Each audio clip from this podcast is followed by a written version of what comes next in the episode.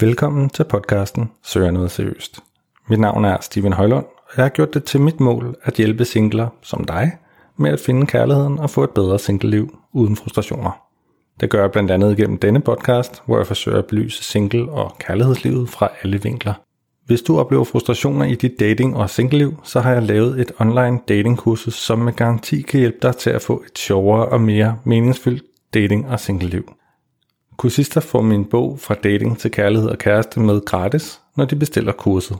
Du kan finde mere information på singletips.dk. God fornøjelse med podcasten. Velkommen til dette 34. afsnit af Søger noget seriøst. I dette afsnit skal vi tale med Katrine fra Gift ved første blik, som øh, kommer på showet igen for at tale om åbenhed, kommunikation og commitment. Commitment er jo i særdeleshed noget, man har, når man gifter sig ved første blik. Så det glæder jeg mig rigtig meget til at høre mere om.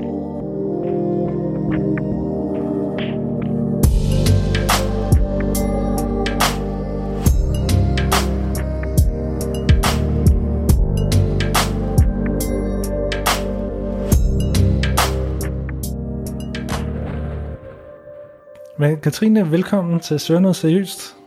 Jo tak, så er vi her igen. ja, så er vi her igen. Øh, du var jo på for nogle øh, episoder siden, og øh, det var super fedt at have dig, så jeg tænkte, at vi skulle da snakke lidt videre egentlig om Jamen, det det vil jeg meget gerne. og dine erfaringer fra gift ved første blik. Ja, Og øh, det er jo det her med i den her tid, så, så er det bare, ja, hypotesen, min hypotese er i hvert fald, at, at det med at finde kærligheden er utrolig svært, og det tror jeg mange kan skrive under på, at, og, og er det måske ikke også derfor, at gift ved første blik ligesom eksisterer, fordi hvis det var nemt, så var det jo måske ikke så spændende et program, men, øh, men nu er det jo ligesom blevet det her måske lidt ekstreme program, vil nogen sige, øh, at, at man ligesom bliver sat sammen med nogen, man aldrig har set ved før, øh, før, og det er simpelthen ved første blik, at man, man bliver gift. Øhm, og nu er vi så, så heldige jo, at der er fire-fem par, der stadigvæk er sammen, øh, ud af 25. rigtigt. Og det er jo fantastisk egentlig. Men så god er succesraten jo heller ikke, hvis man skulle være lidt kritisk over for eksperterne, øh, som udvalgte parerne. Så jeg tænker lidt, det er jo bare vand på den mølle, som siger, jamen det er jo utrolig svært det her med kærligheden, fordi selv hvis mange eksperter øh, går sammen og forsøger at finde de perfekte matches, så, ja, så, så virker det alligevel ikke. Så ja, hvad, hvad, hvad tænker du om det? Øh, Øh, jeg tænker, at øh, det er fuldstændig rigtigt, at det der med at finde kærligheden er sindssygt svært. Øh, og jeg tror også netop, at det er derfor, at gift ved første blik kan tilbyde noget, som man ikke selv synes, man kan finde. Det det der med, jamen, her er der måske kærligheden. Det er der på en eller anden måde også altid, når man går på en date, men alligevel så er der sådan en 20% succesrate i gift ved første blik. Så det er alligevel lidt bedre end øh, for mine 50 første dates og dine x antal første dates. Øh, lidt flere, plus minus. Øhm, så der er succesraten alligevel lidt højere, så det giver en eller anden form for håb eller mod, eller øh, noget, som man ikke nødvendigvis får, når man går på endnu en Tinder-date. Så jeg tror, det, det er bare sindssygt svært at finde den rigtige. Hvad tror du sådan var hovedingrediensen nu, når du kigger tilbage på, på dit og Michaels forhold, og at I blev udvalgt sammen? Hvad var sådan ligesom de tre ting, som bare sådan gjorde, at det klikkede, og er det nogle ting, der går igen for de andre par, eller var det forskellige ting?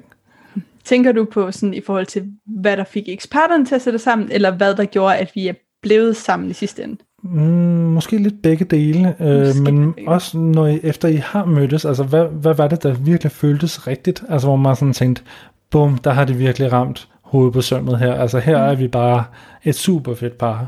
Ja. Øhm, jeg tror faktisk, at nu tror jeg aldrig, det er nemt at sætte to fremmede sammen, men jeg tror, det var ret nemt for eksperterne, fordi Michael og jeg har jo svaret på de her 700 spørgsmål hver, og vi har så ligesom haft dokumenterne og har sammenlignet svarene, og det er som om, vi har svaret præcis det samme og beskrevet præcis hinanden i de her. Så det er sådan, jeg, jeg kunne ikke se en situation, hvor at det ville give mening ikke at sætte os sammen. Og sådan, når de har de her fem interesser, som de har valgt mellem alting, og det er præcis de samme, og de er i den samme rækkefølge. Okay, ja. og det er måske rimelig godt, og de vil gerne det samme med livet. Når Katrine Strømmemand ser sådan her ud, og Michael Strømmekvind ser sådan her ud, de har givet hinanden øh, virkelig høje ratings i attraktionstesten, og de har nogle af de samme energier, og de bor en halv time væk fra hinanden. Så jeg, jeg tænker, at vi var sådan lige til højre benet at sætte sammen. Øhm, hvorfor vi blev ved med at være sammen. Øh, det, er jo, det skal du ikke tænke så længe over, Katrine. Nej. øhm, I øh, afsnit, øh, jeg tror, de bruger øh, tre afsnit på at vise den her scene, som reelt tog en halv time, hvor jeg sidder og græder, og det er fordi Michael, han giver mig enormt mange komplimenter og fortæller om, hvor perfekt jeg er.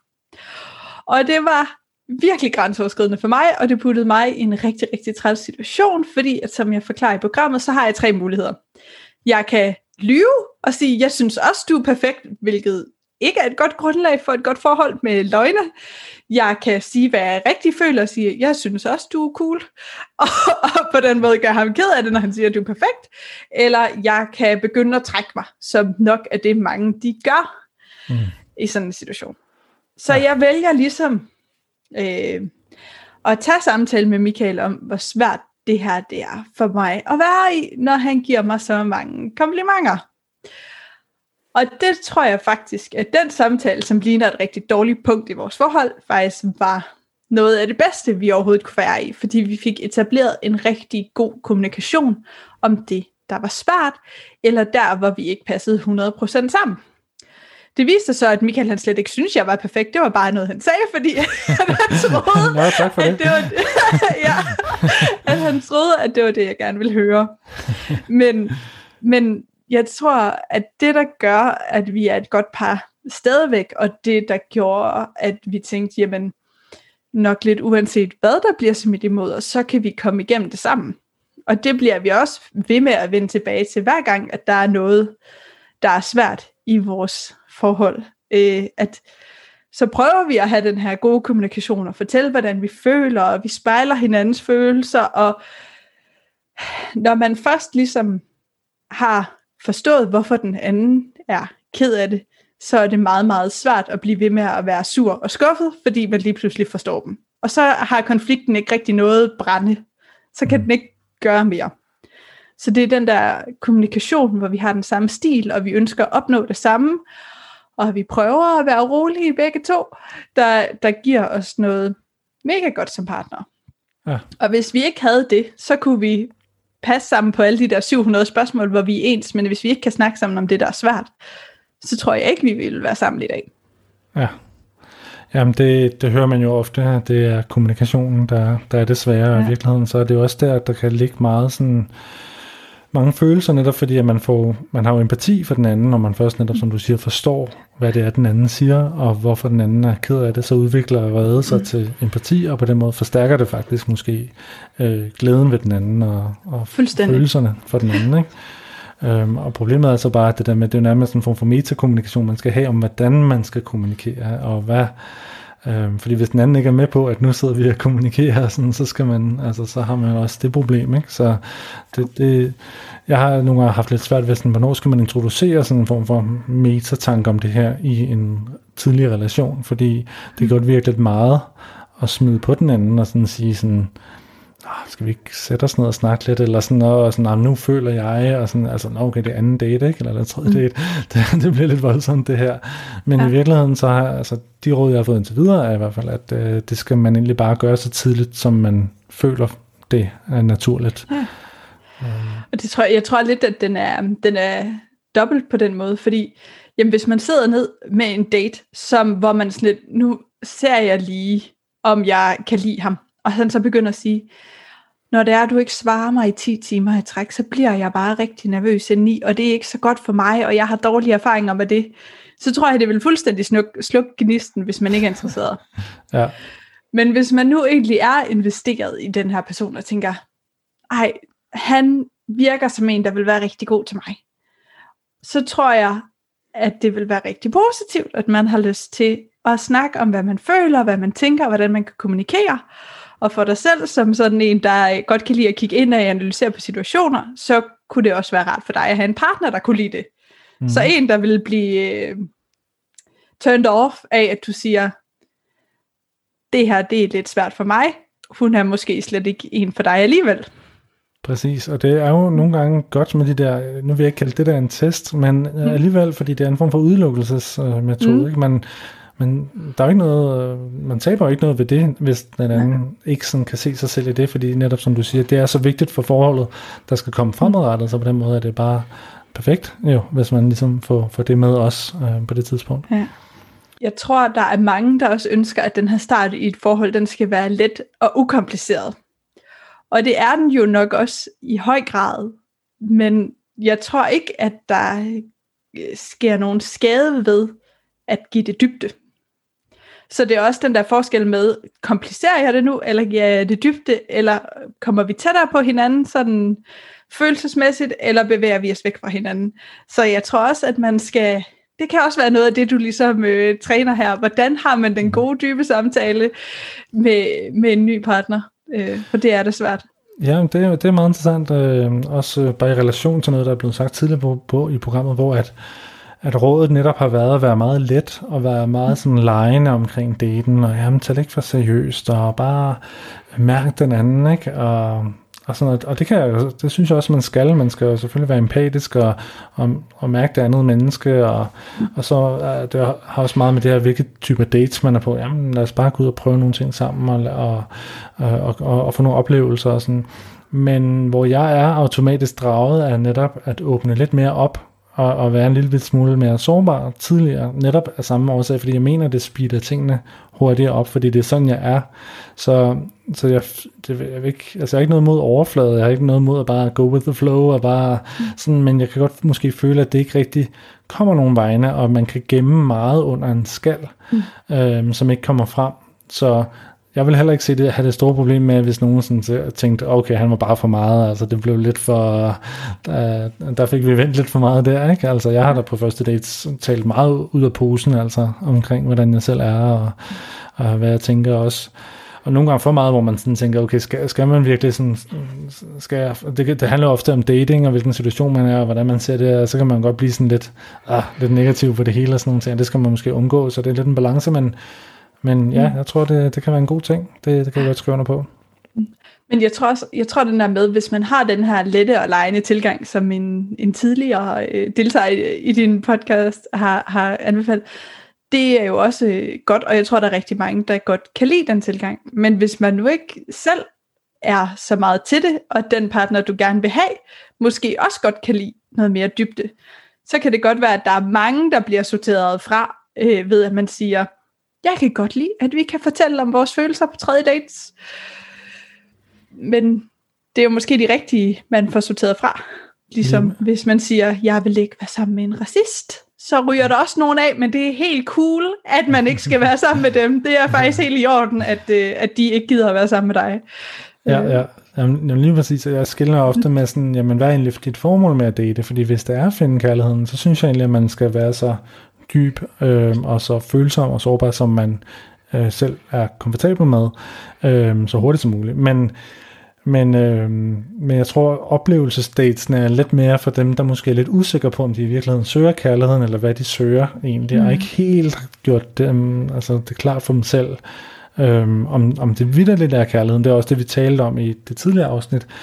Det her med det her følelsen af, at du går ind på en bane, hvor nu er det endgame. Altså nu er det kærligheden og parforholdet, det livslange, som du leder efter. Punktum. Mm. Altså som der jo ligger ved i gift ved første blik. Ikke? Ja. Øh, og som, jeg har jo altid en smutvej, når jeg er ude på datingmarkedet. Jeg kan godt være sådan lidt, yes, all in for kærlighed, og jeg vil gifte sig, jeg vil det hele. Men så var der lige en anden date næste ja. dag. Altså, så var ens ryggrad kun så lang, at, at man sprang på den anden date, ikke? Jo, jo, fuldstændig. det er problematisk. Ja. Men når vi så, hvis vi så tager to skridt tilbage og kigger på vores datingkultur sådan, øh, i dag, hvilke muligheder og begrænsninger synes du så, at den, øh, den indebærer nu? Du repræsenterer jo en, som har haft succes med at være i, et, i, i, det, i det her program, som er et relativt ekstremt program, vi har påstå. Øhm, og du bare vende dig om og kigge tilbage på alle os andre, der bare står og vælter rundt og forsøger at finde ja. ud af det. Hvad, hvad ser du så af muligheder og begrænsninger? Jeg tror, at øh, mulighederne og begrænsningerne i øh, det datingliv, vi har nu, de går fuldstændig hånd i hånd. Altså, jeg tror, at øh, med de muligheder, der er blevet åbne, så er der også sat øh, begrænsninger af præcis samme årsag. Øh, så altså, det der jo er det fede ved den datingverden, vi har nu, det er jo, at der er alle muligheder, og du kan finde nogen over hele verdenen. Og det er jo helt fantastisk, at hvis der er en eneste ene, så kan du komme i kontakt med den person. Og det er jo så også der begrænsningen kommer, fordi at man så hele tiden er sådan, jamen, hendes tænder er skæve. Eller, øh, altså, så kan man blive ved med at finde grunde, som man ikke passer sammen. Og det tror jeg også, man ville kunne, hvis der fandtes en eneste ene. Altså, så ville man kunne finde en grund, som man ikke skulle være sammen. Timingen, den er forkert. Nå, okay. øh, at jeg tror, ja. jeg tror, at der er en kæmpe begrænsning i, at man aldrig rigtig committer sig til nogen. Og det øh, gør det bare så svært. Og alle kender os alle, at øh, det, jeg har snakket med en af de øh, deltagere, der har været med at give for første blik, og vi har fundet ud af, at vi faktisk har datet den samme person på et tidspunkt. Hvor det er sådan, øh, det er jo øh, ret vanvittigt, at, at fordi at man netop kan date i meget, meget langt ud, så har så kender du en, der har været på date med, eller du kender en, der kender en, der har været på date med. Så alle har ligesom prøvet at date hinanden, og har en holdning til dem. Og der tror jeg, at der var noget rigtig godt i, hvis man for 50 år siden havde mødt en fra en anden by, så havde, den her, så havde man muligheden for at starte forfra. Mm. Sådan, hej, det er mit navn, du har ikke mødt mig før, du kender ikke til mig, så der ikke var sådan noget med vennerne, de sidder og siger, ej, ham der, ham har jeg været sammen med, han kysser altså bare virkelig mærkeligt. Mm. og så sidder man ja, der, og så får man aldrig mulighed for selv at kysse med den person, fordi man skal ikke kysse med en, som ens venner siger, der kysser mærkeligt. det tror jeg, der er et kæmpe benspænd i at finde den rigtige partner. Der var noget, du sagde omkring commitment, og det synes jeg jo er meget spændende, fordi at jeg er meget interesseret i det der med, hvor klart man gør sig selv, hvad man egentlig vil, fordi at jeg har i hvert fald inde i mig altid sådan en, en kamp, hvor i det udgangspunkt, hvis du spørger mig øh, midt om natten, så vågner jeg, og så siger jeg, jeg vil gerne finde en kæreste. Øh, jeg vil gerne finde kærligheden. Men når jeg så sidder og swiper øh, en søndag aften, så kan det godt være, at man lige sidder og skriver lidt med en, som ikke er kærestepotentiale, men hun ser meget sød ud så man mm. vil gerne mødes med hende. Øh, og det er jo altså hele tiden det der skisme, som øh, man er i, hvor at jeg ser faktisk min, jeg ser mig selv som relativt committed til det her kærlighedsprojekt, men ja. samtidig må jeg også bare erkende, at det, at det, det nogle gange har grænser, den her commitment. Altså, men der er også det med commitment, at man committer til de valg, man træffer. Altså, så når man ligesom vælger, nu er det hende her, jeg ser, så ser jeg hende også tre dates, altså medmindre hun siger fra selvfølgelig. Og det, det kan jeg også godt kæmpe med lidt nogle gange, fordi at selvom jeg er meget, man taler om, om slow burn og fast ikke? Altså fast det er kærlighed øh, ved første blik, øh, og man bare lynet slår ned, og man bliver gift på tredje dagen i Las Vegas osv. osv. Det er bare at køre på, ikke?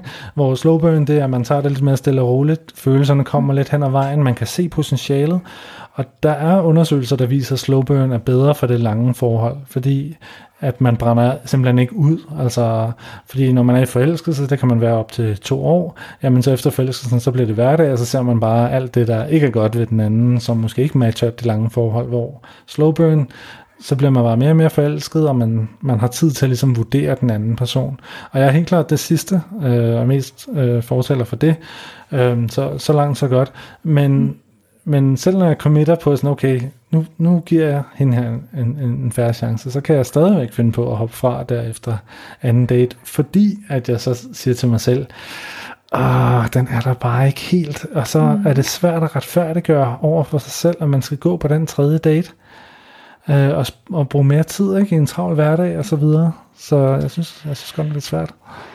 Ja, og der er jo også det der med at være færre over for hende samtidig. Hvis man alligevel ved, jamen hun kunne være øh, helt perfekt og gøre alting rigtigt og lige efter bogen på næste date, men jeg vil stadigvæk have den der grundlæggende følelse af, den var der ikke. Ja. Hvorfor skal man så også bruge hendes tid på det? Jeg kan godt forstå, at man ikke tager på flere dates, hvis man ikke føler den. Jeg tror heller ikke nødvendigvis, den der slow burn, det er en, der kommer ud af manglende interesse. Jeg tror, den kommer ud af sådan en, ah, det var okay, det her. Det, var, det prøver vi lige en gang til. Ja. Altså, jeg tror, der skal være en grundlæggende lyst til at se ja. den anden person igen. Ja, der skal være en basisinteresse. Ja. Altså, altså en seksuel kemi eller seksuel tiltrækning, som man ja. altså, øhm, helt sikkert. Det, det, det er jeg sådan set meget enig i.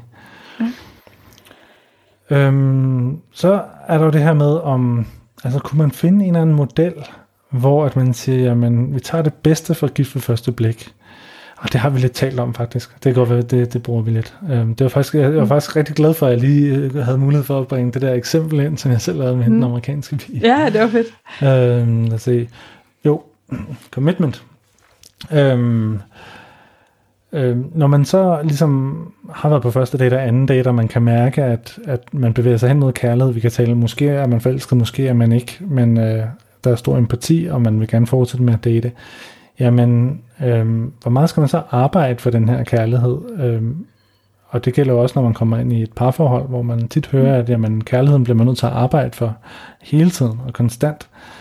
Men det starter jo allerede for et første date, kan, kan man, man jo næsten regne ud. Mm. Hvordan, øh, hvordan ser du på det i jeres? Nu jeg ved jeg godt, at det hele var jo speedet op i gift for første blik ja. for jer utrolig meget. Øh, men du har også været på forhold tidligere, og på dates tidligere, sådan, så hvor meget sådan, skal man ligesom lægge ind i et forhold sådan fra start? Mm. Jeg tænker jo, at ens parforhold, det er der, man bør arbejde mest for det og investere mest. Øh, og Michael og jeg har haft den her diskussion på et tidspunkt, det her med, jamen i ens forhold, der burde man også kunne være mest afslappet men det er samtidig det sted, man skal investere mest. Så det, det er virkelig en, en svær balance, det her med, jamen jeg skulle jo gerne kunne bruge de ord, jeg har lyst til at bruge.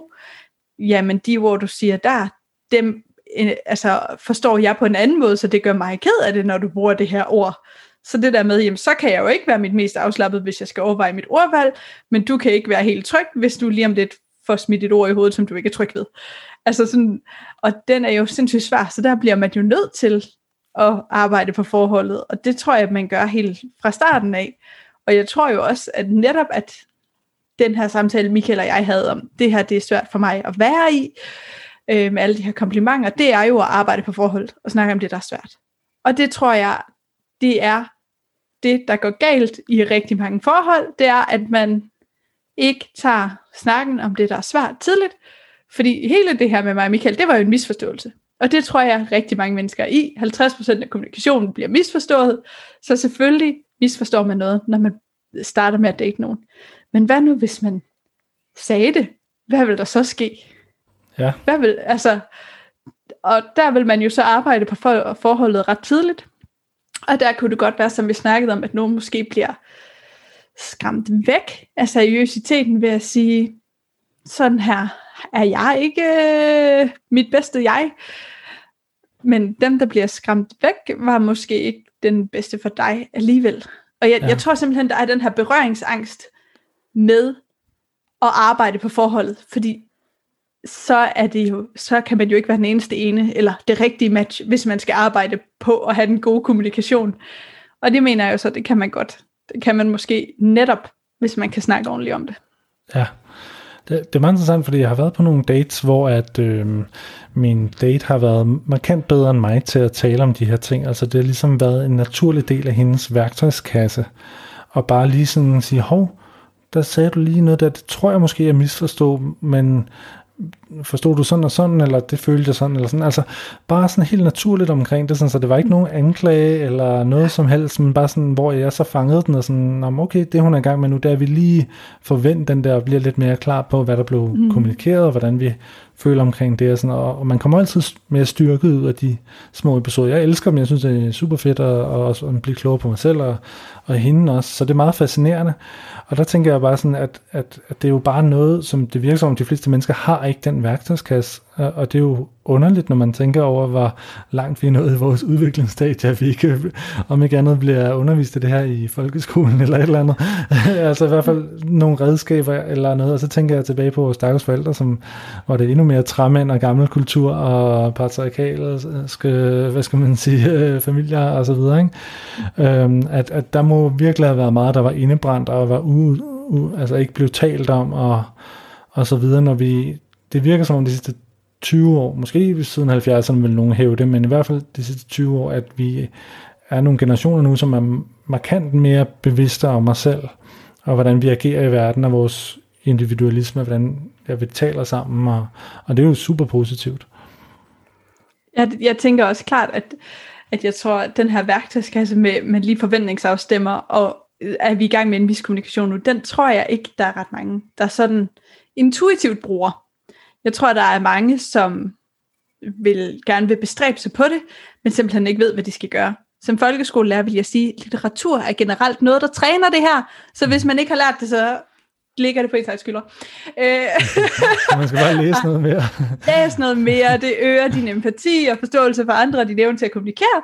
Og når det så er sagt, så tror jeg måske også, at for 50-100 år siden, der var der måske ikke så meget vigtighed i, om kommunikation blev øh, modtaget med de rigtige følelser, fordi det, der blev sagt, det var sådan, det var, at manden mm. sagde, hvad kvinden skulle gøre, og kvinden sagde, hvad børnene skulle gøre, og børnene sagde, hvad de yngre søskende skulle gøre, og de yngre søskende sagde, hvad hun skulle gøre.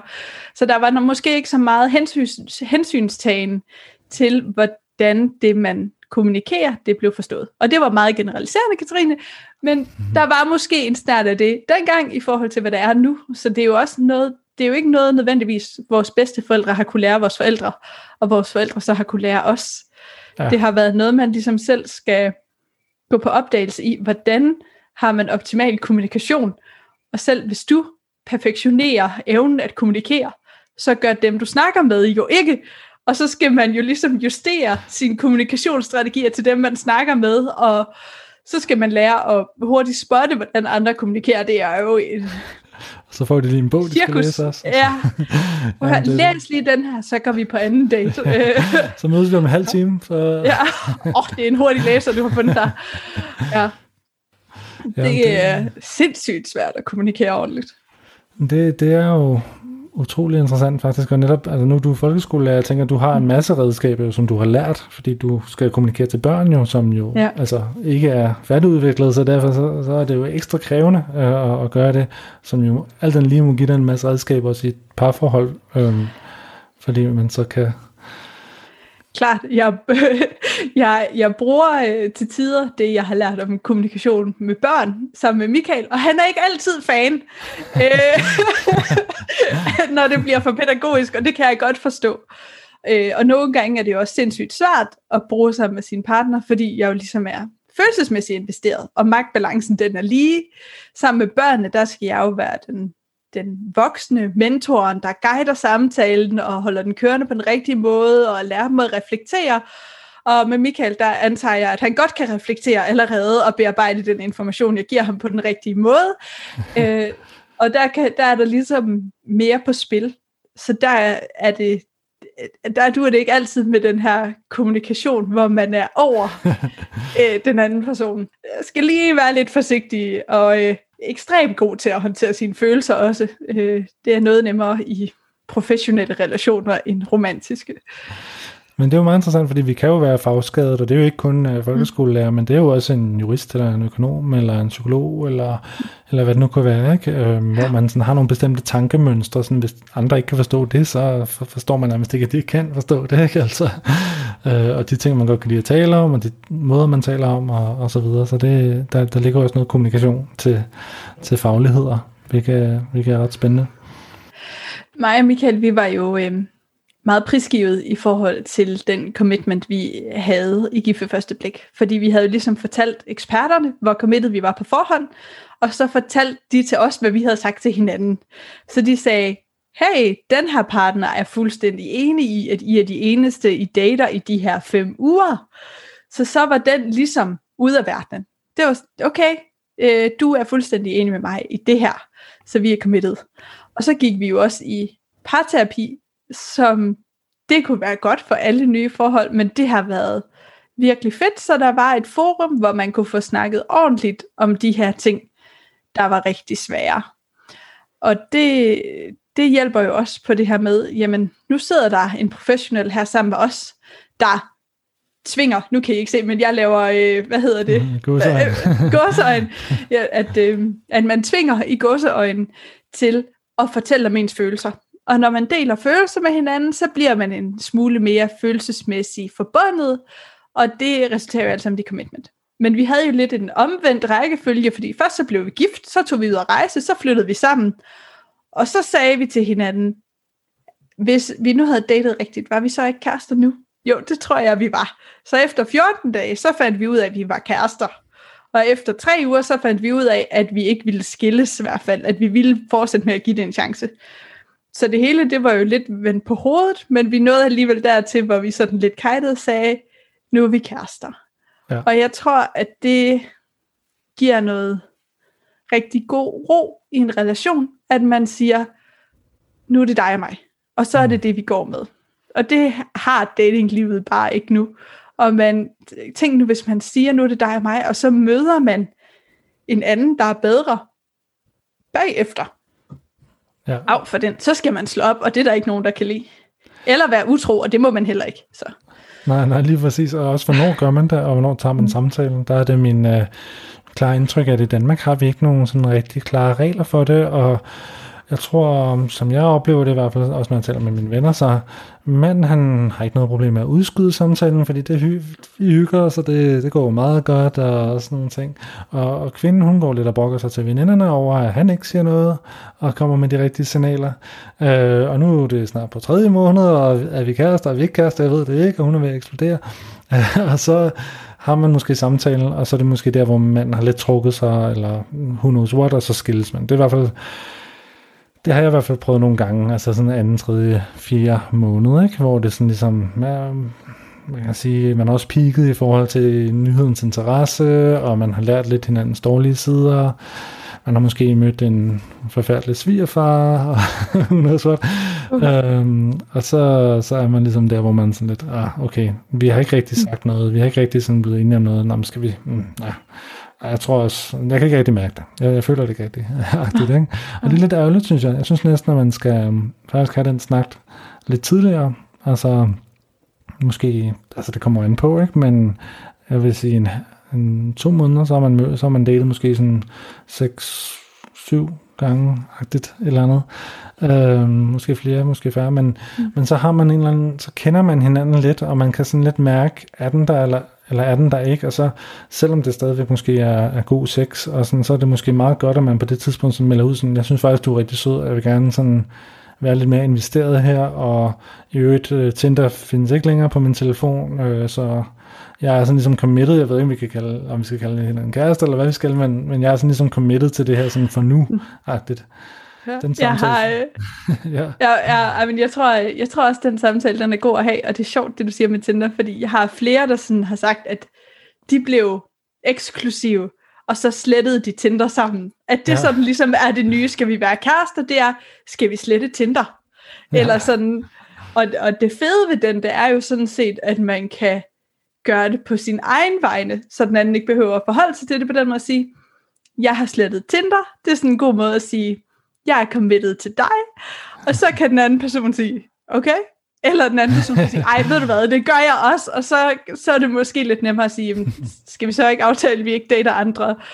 Øhm, men det synes jeg, der er sådan lidt en sjov, eller finurlig måde, man nu gør det på. Man siger, jeg har slettet Tinder. Ja. Det, det er sgu meget grineren, synes jeg. Jeg er ikke ude at lede. Man siger ikke, at vi er eksklusive, man siger bare, jeg er ikke Nå. ude at lede. ja, ja, ja. Så kan man jo overveje, at man skal tage den videre fra, jeg er ikke ude at lede til, jeg kigger slet ikke. Øh, der er ikke nogen, der fanger min interesse, det er dig. Ja, lige præcis. Ja, mm. ja den, er, den er lidt svær, men øh, jeg tror i hvert fald, det er vigtigt. Det tror ja, jeg bestemt. Det tror jeg også. Men øh, da Michael og jeg havde været sammen i 8 måneders tid, der gik vi i sådan noget forebyggende parterapi, hvor man lærer om kommunikationsstrategier, og hvordan man skændes på en god måde, og hvordan man ligesom kan få et fælles sprog for, hvornår man er presset, og hvornår man har overskud, Og det synes jeg faktisk, der var virkelig fedt, og det er noget, vi tit er vendt tilbage til, det her med, jamen okay, du har alle de her ting lige nu, der presser dig, så det er klart, når jeg kommer ind og lægger en presbold, der siger, nu er det altså fire dage siden græsplænen skulle være slået, så vælter din verden. At det synes jeg egentlig, der var rigtig, rigtig fedt, og det tror jeg ikke, at der er ret mange nye par, der har den her gode strategi for, hvordan kommunikerer vi, og hvordan får vi forstået hinanden på den rigtige måde, og hvordan kan vi tage hensyn til hinanden på de rigtige tidspunkter. Det var i hvert fald cool ja. at have noget forebyggende parterapi, så man har et fælles sprog. Ikke nødvendigvis de første to måneder, men måske efter et halvt års tid, og det der med, jamen, når forelskelsen den begynder at stoppe, så kommer der ligesom et drop, og så tror man ikke, at man kan lide den her person mere. Det er et ret naturligt drop, fordi de der endorfiner, man er vant til at have, de er der ikke mere. Så er det måske meget rart ligesom at være forberedt på, at når forelskelsen stopper, så kommer der ligesom et lavpunkt, før det går godt igen. Og det betyder ikke, at den her person ikke er rigtig for dig. Det er simpelthen bare en kemisk reaktion i din krop. Og så er her er der et sprog til at snakke med hinanden. Ja. Det tror jeg, der kunne være godt, hvis man når så langt i, øh, i forholdet. Jamen, helt sikkert. Katrine, det har været super hyggeligt øh, at have dig med. Tak, det synes jeg også, det har. Mange tak, og jeg håber, vi ses igen.